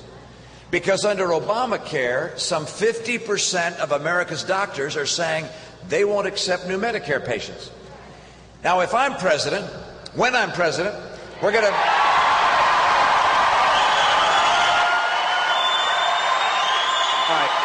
Go ahead and stop. Wow. Holy mackerel. You know what I've been doing while we are listening to those two clips of the president and Governor Romney campaign and their stump speeches? Um, I've been sitting here on the CNN electoral map, election center. Can you put that up, Johnny? It's uh, it's CNN forward slash election forward slash 2012 forward slash eleculator eleculator. Anyhow, it's uh, it's amazing. You can basically just sit around and you can click on the different states and you can it's very feel very powerful. You can click on, for example, Ohio, and you can make it leaning Obama, or you can make it uh, leaning Romney, or you can make it undecided, or you can you can dedicate it to them, and you can uh, and they've got 270. 270 votes, which is the number of electoral votes that you need to win to become the next president, and you can see which, you know, how much each one's, uh, each state has. Ohio has a late 18 electoral votes, and if, um, uh, you know, you can you can look at the public opinion polls. It, it's just amazing. It's just amazing how, like right now, if you take uh, Florida out of the picture and Colorado out of the picture, take Nevada, meaning make them undecided so that those votes aren't counted for on the on the list here. Take out Pennsylvania. Take out uh, Virginia. It's just amazing. Like, what's going to happen in in, in uh, they were talking about a firewall. The, the pundits were talking about a firewall. Like, it, it's just amazing how much of the country is quote unquote red, and how much of the country, how little of the country, in terms of space on the map, is quote unquote blue. But if you have uh, California 55, Oregon 7, and Washington 12, you're just smoking it. And then if you have the Northeast, which is very liberal area, 29 in New York, 11 in Connecticut, 7. It's just, it, this is a really fun game. I would encourage anyone who likes uh, Vox Populi to get onto the CNN electoral map game and, and mess around. And it beca- it's very interesting. That 18 votes in Ohio, you know, you hear so much about Ohio and how much money they're spending in um, uh, in the in that state. But Ohio and Pennsylvania, just those two alone, 18 in Ohio and 20 in Pennsylvania, they just about make the whole difference in the in the map, depending on, on how you look at it. But based on the reasonable thing. Um, anyhow, sorry, I was I was focused on that. What does anybody think? You know, what do y'all think of the uh, of those two stump speeches of where they're going? According to the news media, it's down to a game of chess. That basically all of the convincing has been done, all of the mind changing has been done. Now, you know, almost everybody knows who they're going to vote for, and now it's the GOTV, get out the vote, and who's got the best get out the vote campaigns, and. Um, Yeah. I wonder, do, does everybody else get the emails from the campaigns asking for donations? Now they'll send emails that say, um, you've donated whatever, zero dollars or five hundred dollars, or I guess the most you can do is twenty five hundred bucks. But um, hold on, just looking to see what you said there. Uh, unknown caller, yeah, jump on it. Hello. Hey, Brett, how you doing, buddy? It's Sean. Hey. Wow, had a hard time getting through today. Um, you know, Francisco has been doing really no, focused research cool. on the camera on the on the, the, the screen on cam, you know his left, so he hasn't probably been looking at the phone as much. Um, The the fact that we were even talking while you're in the Dominican Republic is just awesomely cool, and don't worry about it. He's doing all right, so uh, you know, listen, I'm. I feel like I'm a, a, a I was going to say a man without a country. That's not what I meant. I feel like I'm uh, in a pretty remote locale, not just physically, but like, what should we? What do you want to talk about? So, you know, uh, I'm just wandering through some of these ideas. I feel like I should probably be with my little radio and going out into a marketplace somewhere and just asking the man on the street what he, uh, he or she. You know, it's What- wandered around so much, and now I have so little time I can talk. I'm not even sure. um, what do you What do you think about the electoral map? That's what I just kind of wandered into this last few minutes. Well, you know, I've, that's always been something that that's kind of weighed heavily on me. Um, it, it's so, uh, what's the right word? It it it makes you think that that any anytime we're doing anything Democrat, it's just so wrong by based on what the rest of the country thinks. And I actually had this conversation. My daughter's in a in a civics class uh, this year, um, and um, we had this discussion. Why is the map all red, and yet we have a a, a Democrat president? And tried to make her understand how it works with the amount of people. And she said, "Well, that doesn't make any sense. It just should be about state by state." And I'm like, "Yeah, but in that case, then there would never be a Democrat. I mean, you know, it it has to go by." you know the the number of votes and I tried to explain the electoral college to her, et cetera. And, and, do and- that? and as an amusing side note, I'm about to have a meeting uh, later this this next week with uh, the guy who decides who our textbooks are because their civics book was so bad. I was actually almost yelling at my daughter while she was doing uh, homework yesterday. That's helpful.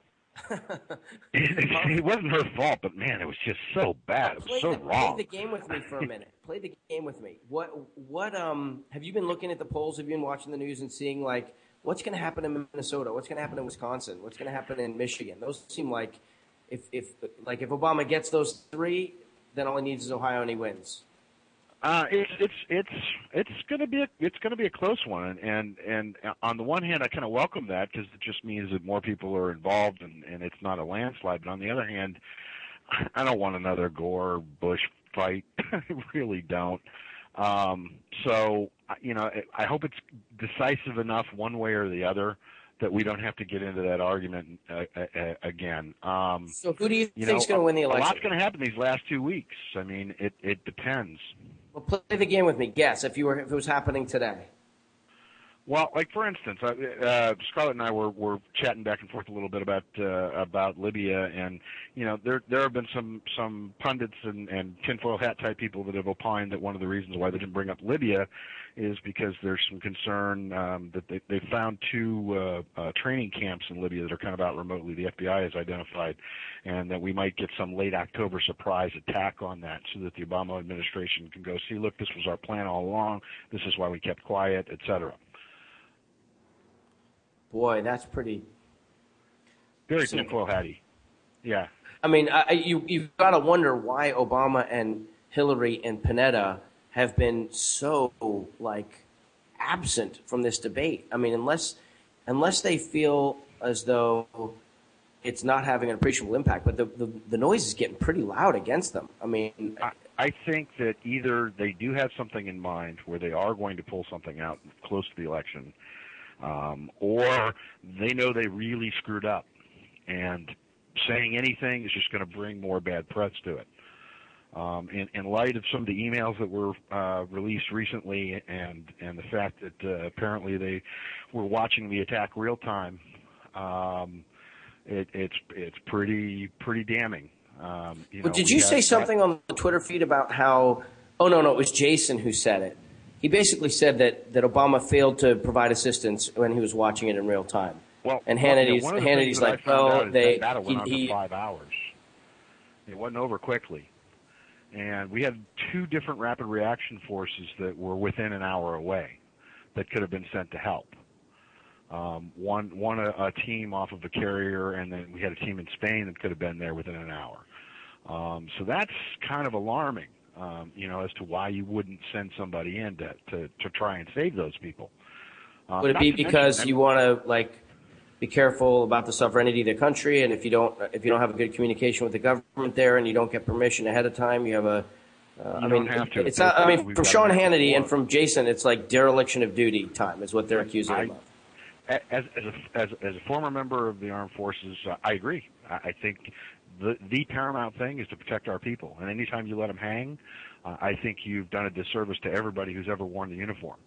Um, if there's a way to help them, now if there wasn't, okay, but if you've got a way to do it, But that's it the, the part of it. that sentence that isn't accusing the president of some sort of you know impeachable offense was not as strong as the first part of that sentence. Well, it's like I- all right. I don't think it's an impeachable offense, but I think it is a, it, it is an unconscionable a, a conscionable offense. Uh, you know, I, it, it it isn't it isn't a high crime or misdemeanor, um, but it is it is letting down people who, in the end, you're the commander in chief of, and in the end, it's your ultimate responsibility. Even though I do believe it was it was all the Secretary of State's call. I mean, that's her call as to how security runs with that, and, and I think she was absolutely correct to fall on her sword about that. Um, but in the end, if they were watching that live, if if they knew what was going on and they had rapid reaction forces close, they should have done something. Well, Because you know, point, Hannity, an act of Hannity would have you believe that would have the world believe that um, Obama went to sleep. Yeah, you know, Kennedy can't find his butt with both hands. I don't really care what he thinks. And, and that's coming from a stone conservative. Okay, the guy is a, lot of conservatives talking- would think that he was more interested in going on the View or going, getting on a plane and going to Nevada or going to wherever, and that and that he was not uh, that he was not he didn't have seriousness of purpose about doing the commander in chief's jobs. That it was delegated to people in the chain of command, and and that's that. Well, the the commander in chief job should have been done within the first eight hours. What he was doing a week or two later, eh, you know. Well, I'm saying in that, but what I'm trying to get at is, does the pre- is the should the president of the United States be legitimately exposed to criticism for an inability to be the commander in chief in real time during the battle as it was happening? Well, you know, Mr. Truman said it. The buck stops here.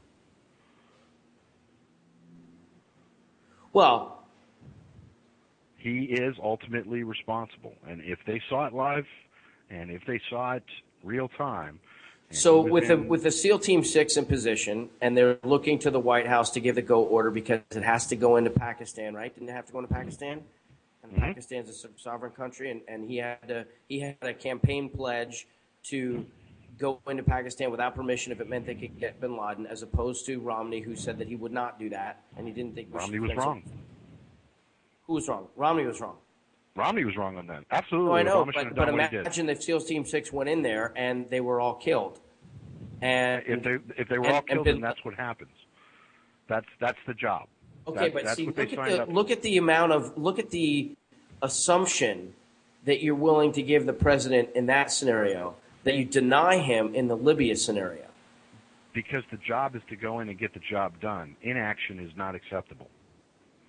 Well, but sometimes in, you know, do, first do no harm. the If, if the if the action you're going to take is going to maybe cause you know, suppose I mean you hate to think that you'd have an ambassador to the United States of America be a sacrificial lamb, but if you go in and I'm not, I don't even know what the calculus is. I don't even understand frankly what the operations was. I saw the I saw the the lines on the the map about where the guys could have come from Spain and where the guy, you know, what the drone could have done or could have not done from or moving those ships in. I mean, I saw some of the the you know things that might have been available, tools that might have been available to the president. But if you There was a say, if- carrier within range. They could have set a rapid reaction force from there as well.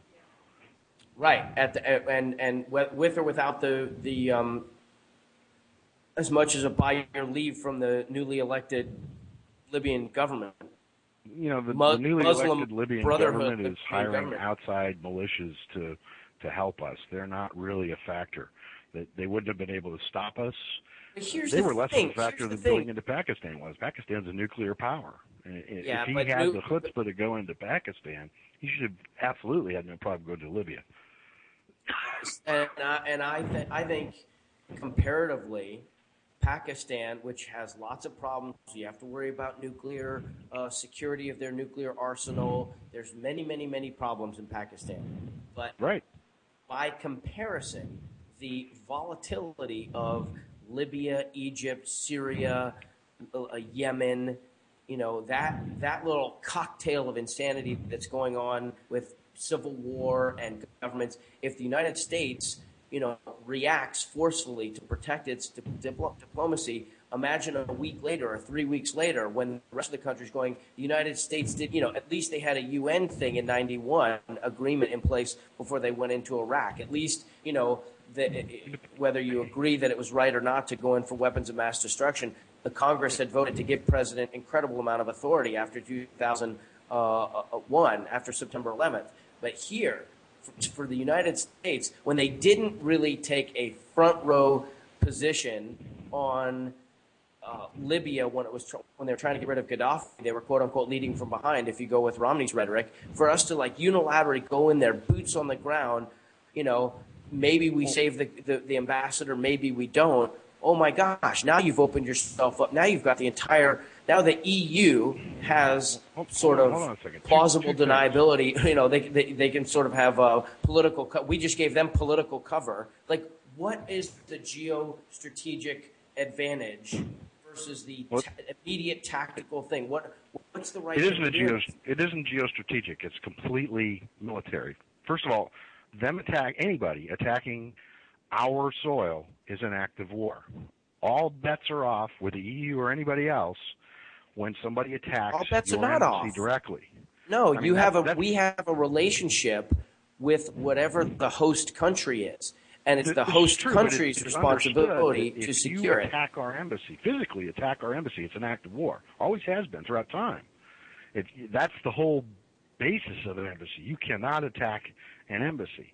First of all, second of all, going back to the Pakistan discussion, we went in with a SEAL team and took out a guy less than four miles away from their equivalent of West Point in a nuclear power. We could have been on the ground for hours in Libya before they could have amounted anything even approaching an organized counterattack, and we would have been gone. Whether or not I'm talking about the politics of it, the, and what that and what the, the the the military fallout, political fallout is going going forward. I I don't think that you have that kind of fallout that you think that there's going to be because it's a it, again it's an act of war. You can't attack somebody's uh, embassy. So put me I in mean, a that, that's flat out it. If, if we Put were to do the same thing, we'd be at war with any country Who's our, on earth. who's our national security advisor right now? I don't even know. Who's who? I mean, it used to be Secretary Rice, and then it was. Is it like an admiral? Who's who's our secretary of? Uh, who, who's our our national security advisor? Do you know? you know what? You're catching me with my hands down. I don't know. No, nobody knows.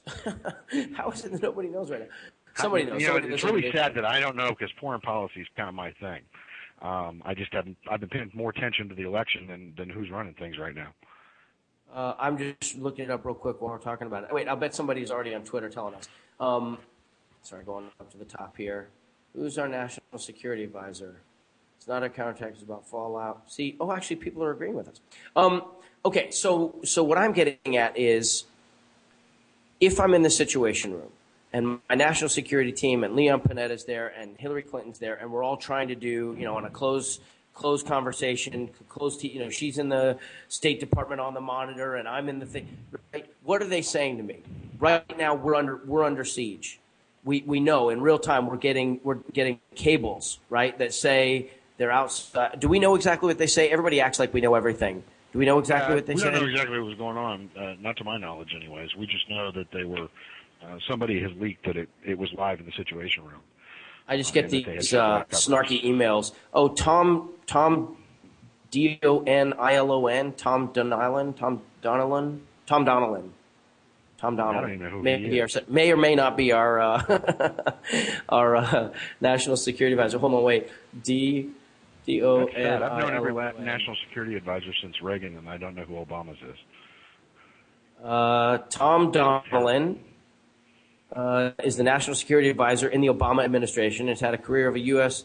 as a U.S. political advisor, government analysis, and lawyer. Previously served together uh, with diplomat Wendy Sherman as agency review team lead for the State Department in the Obama administration, and as deputy And that's to a national security advisor? All right. This is well. What are you going to do? Um, That's oh, let me see what my guys tell me. what it is. All right, so so put me in that. Oh, Susan Rice, uh, senior advisor for national. No, now she's ambassador. Uh, uh, Francisco. She's an uh, ambassador to the United Nations now.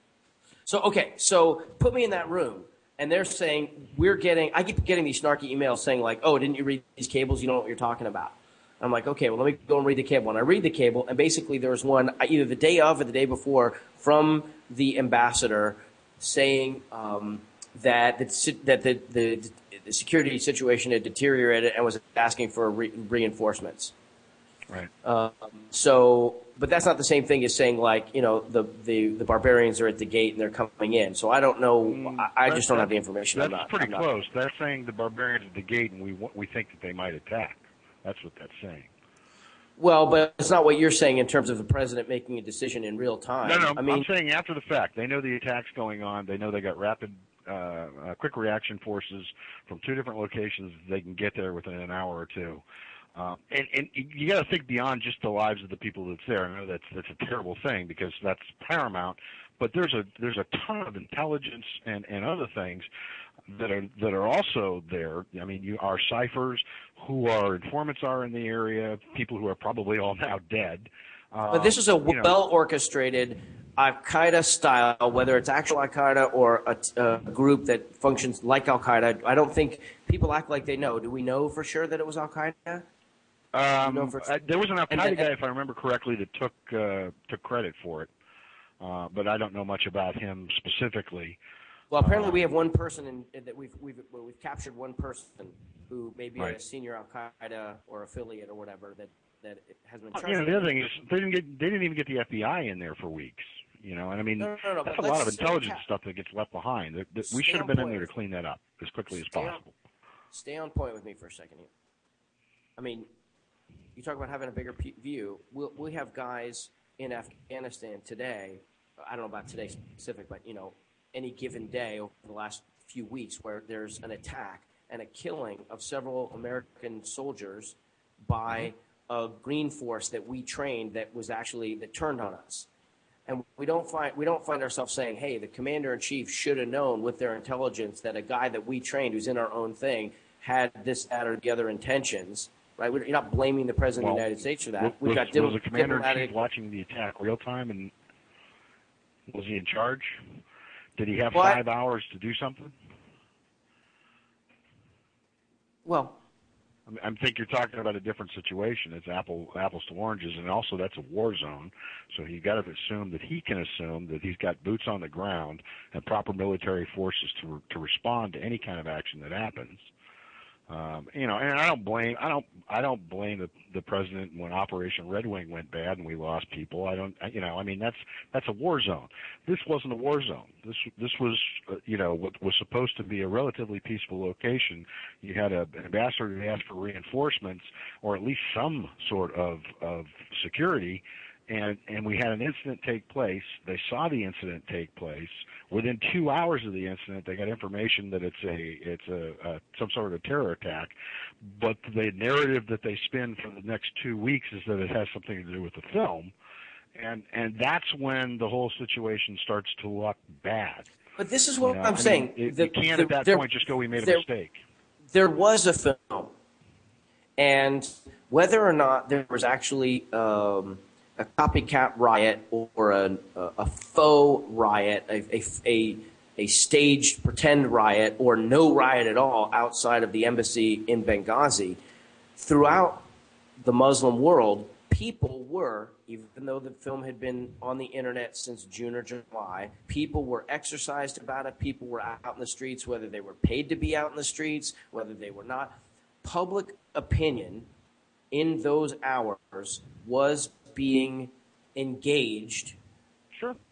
with this uh, relative to this thing, this video. But only one So- embassy and, and one safe house were being attacked. Right, but Egypt, we had you know a a un, you know a, uh, a a public relations alert being sent out from a from an embassy in Cairo without approving it through the chain of command, basically apologizing for the video and sort of trying to calm the nerves of the people who are outside screaming and yelling in Cairo. Like that's happening at the same time, and it's happening in Yemen. Mm-hmm. Right, that it's really happening. So I, I, I don't disagree, but only one embassy was getting attacked. That's where the focus needed to be, in my opinion. there was And- and shaking I, on the I gates I would love to stay on the one. phone, but I have to go pick my daughter up from school. All right, go. I'm gonna get Go. trouble, I so appreciate have the to- call. gonna have to Thank you for keeping and- it interesting as always, Big Rat. Uh, goodbye until next week. okay, goodbye until next week.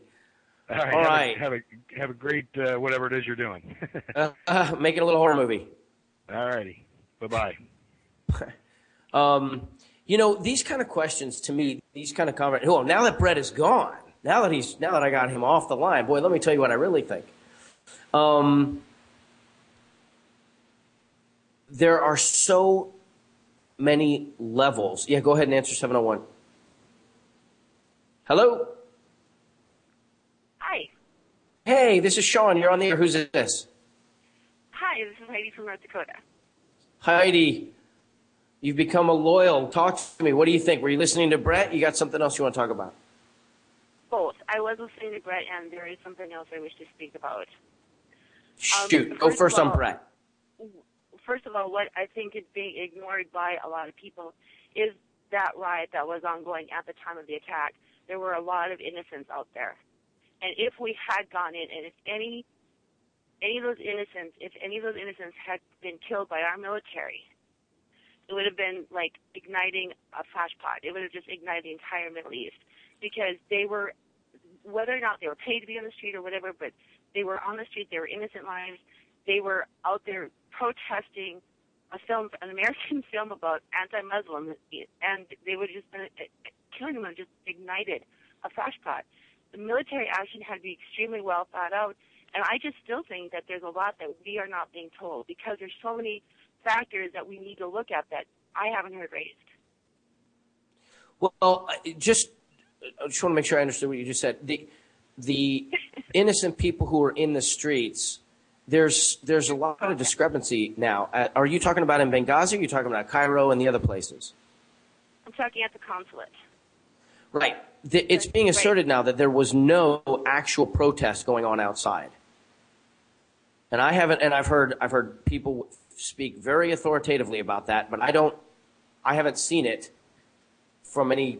I, I don't, I don't know that. I just sitting here today doing this interview on this or doing this radio show. I have no idea whether or not people were outside rioting the the consulate or the embassy in Benghazi. I don't know if they if there were people there. I don't know if they were there because they were reacting to the video or whether they were paid to be there. If they were a formal like um, you know distraction thing. I don't. I don't. But there. But this has been called into question, and everybody acts like we we should we should know. I mean, you listen to Sean Hannity and you listen to some of the guys on Fox News, and and uh, you know, it's almost like the president had a lawn chair sitting there watching it on TV and was you know just kind of you know shrugging his shoulders at what was going on. But I I think that people, I agree with you that people seem to be not paying attention to the fact that regardless of the timing of it, meaning that video had been on the internet for a month or two.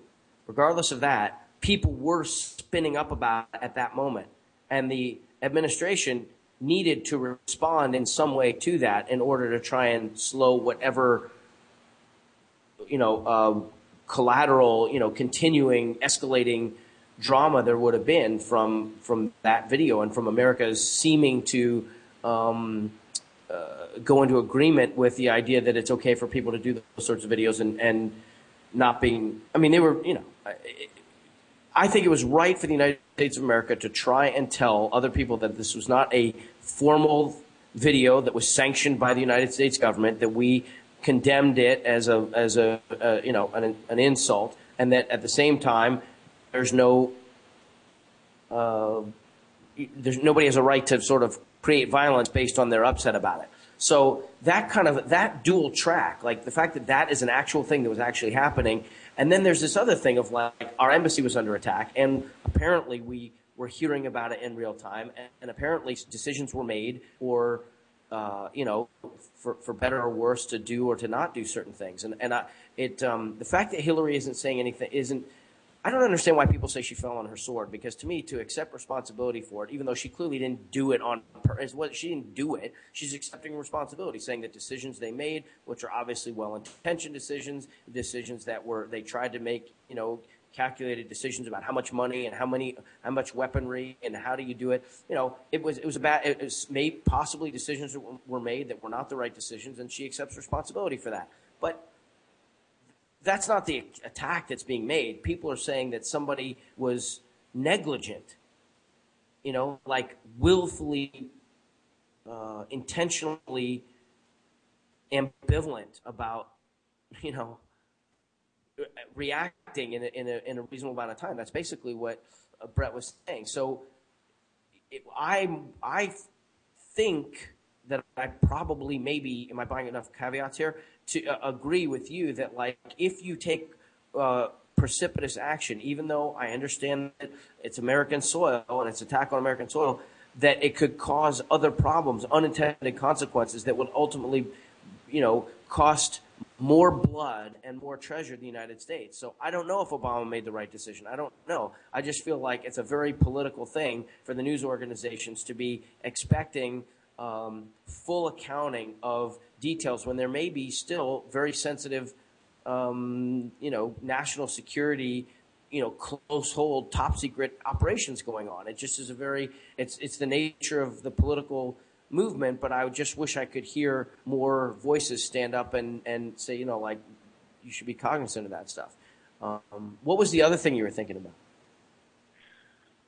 Actually, I was thinking about the war on women, and I know that's an, another phrase that a lot of people aren't enjoying to hear.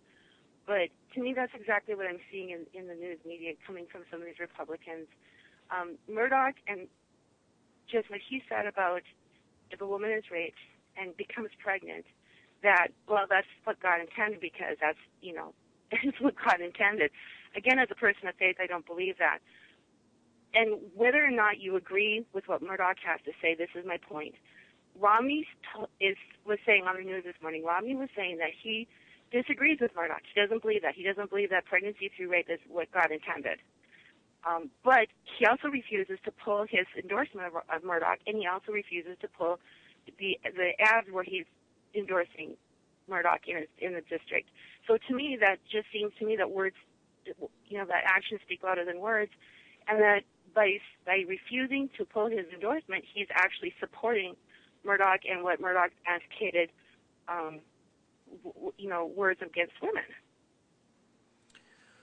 Well, I was also thinking of uh, Akin, um, the, the the congressman who's running for Senate in where is it in Michigan or something, or against is it against Claire McCaskill. Um, but anyway, he was the one who made the comment about forcible rape. You know, and that the that the woman's body has the ability to. Um, um, all right, let's let's see if we can do this. Uh, Heidi, hold the line. Don't go anywhere. If we hang up on you, call back. Okay, hold the line. Go ahead and answer 701, and then I'll, I'll say hello, and then put him on hold, and we'll go back to Heidi. She is 701. Oh, she's 701. Oh, is that it? Oh, okay. So let's let's stay with Heidi. Heidi, you still there? Heidi? Okay, sorry about that. Um, okay, so it's funny because I want to locate um, my criticisms or my judgment about somebody in their positions effectively. And I feel like it's a distraction with Mourdock to over uh, analyze that one statement, that one component. You know, he, he was clumsy. He didn't have a vocabulary for it. You know, I don't think he was trying to say that women, you know, that God wants some women to be raped. I think it's it just shows the limitations of certain uh, theological vocabulary.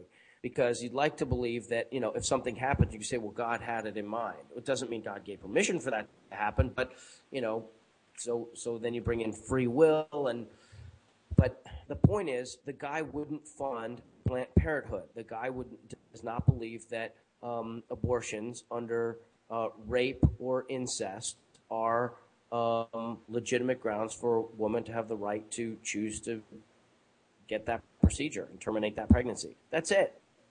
That's it. That's what that guy thinks. Romney thinks the exact same thing. He said it. He said he would defund Planned Parenthood right away if he can. And he said that, you know, in Massachusetts, when he had a pro choice stance, that when a bill came before him that would uh, authorize the taking of life, as he would put it, in his definition of when a life begins, he couldn't sign it. So we don't have to say, can, does his support this or does his commercials that? The fact is, Republicans in this election cycle are mercenary when it comes to making statements. They almost to a person said about Akin that he should get out of the race. He was damaging the race. They didn't stand behind him. They disagreed with what he said, and he shouldn't be a U.S. Senator.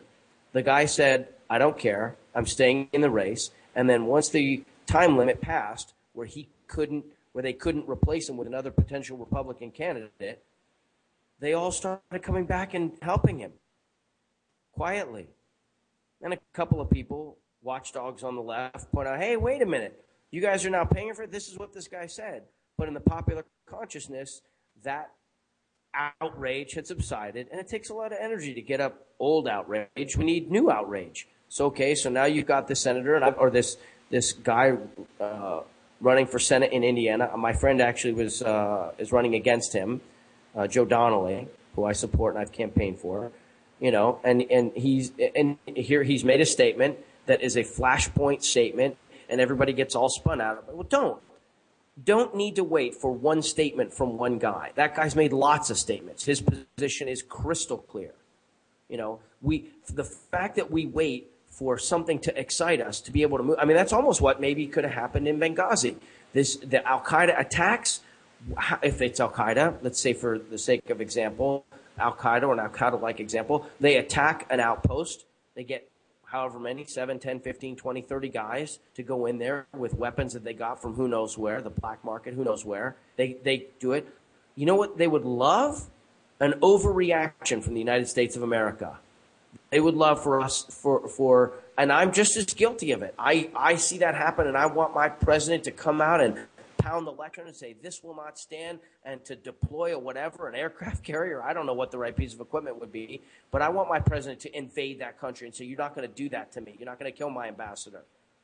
That's what my, my, you know, temperament, my, my inflamed temperament wants, my anger.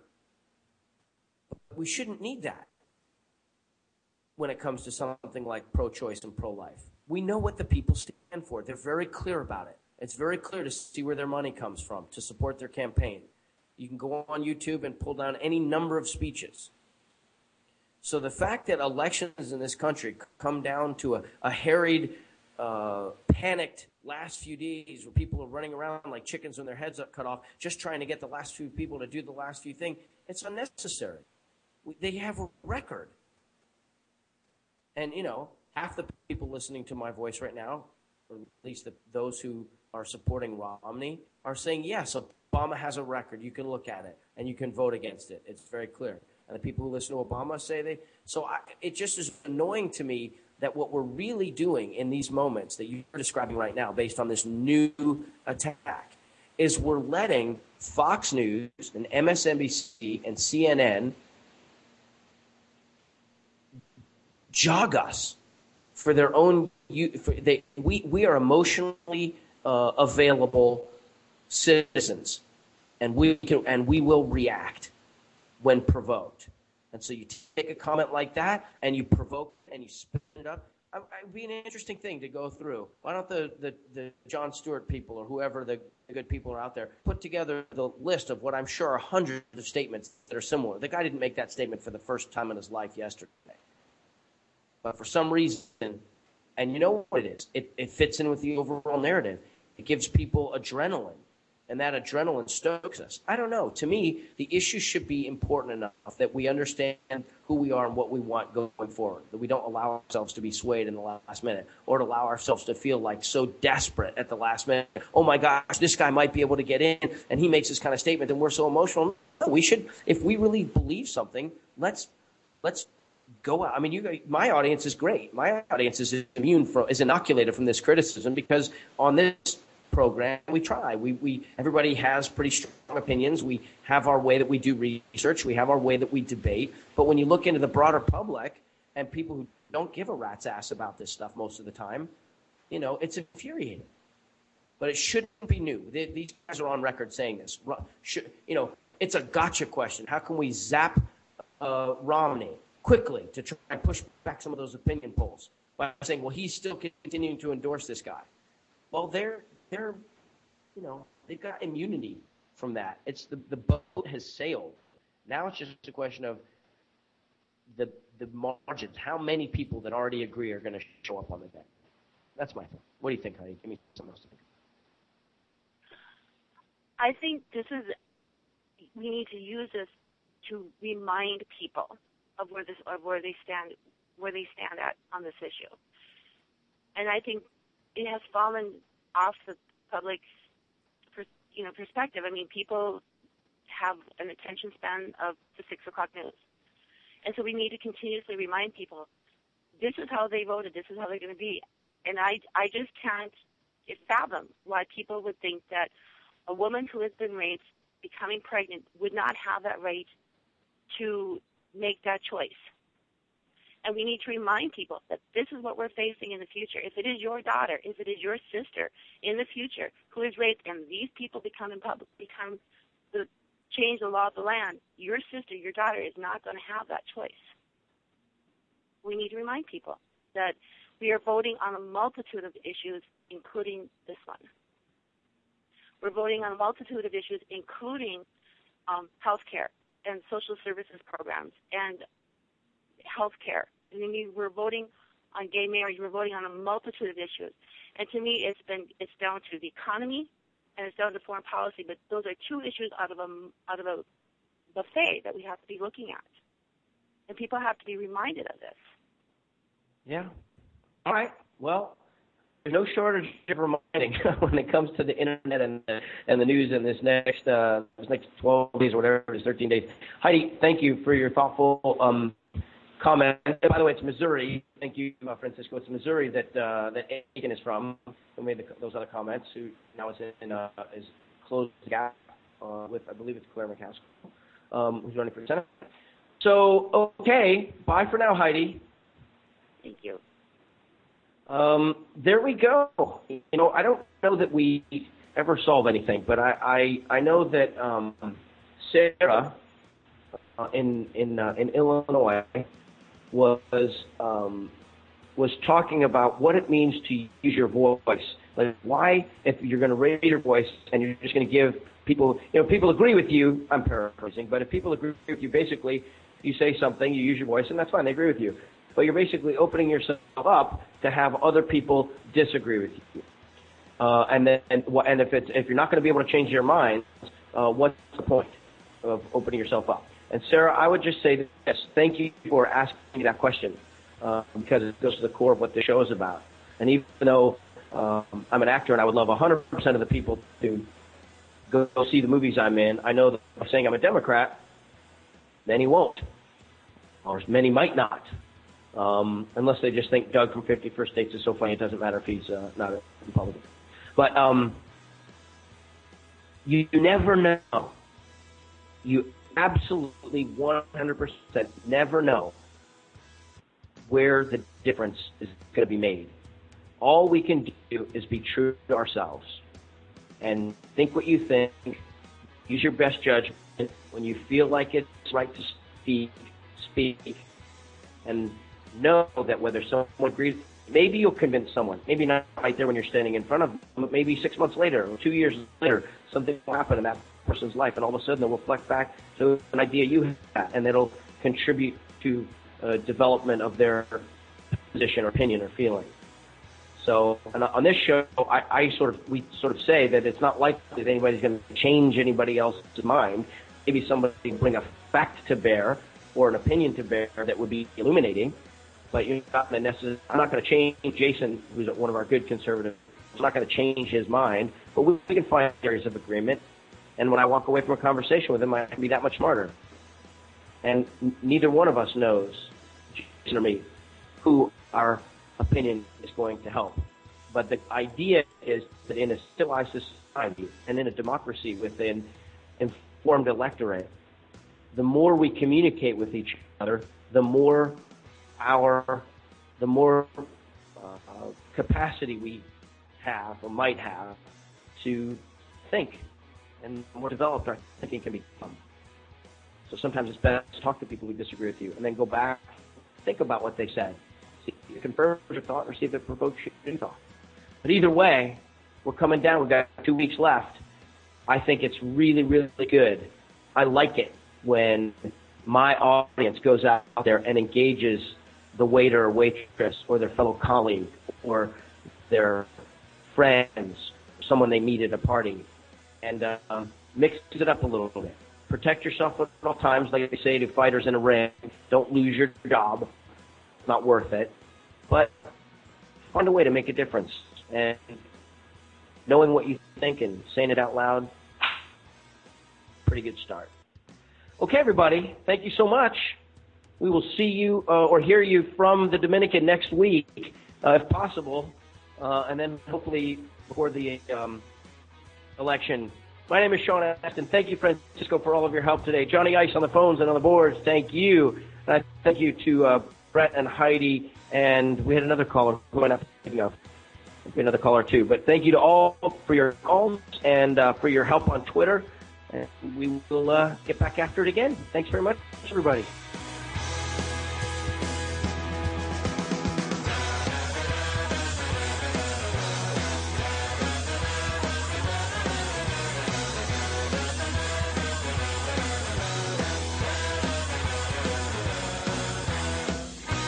You're listening to the Toad Hop Network, radio worth watching.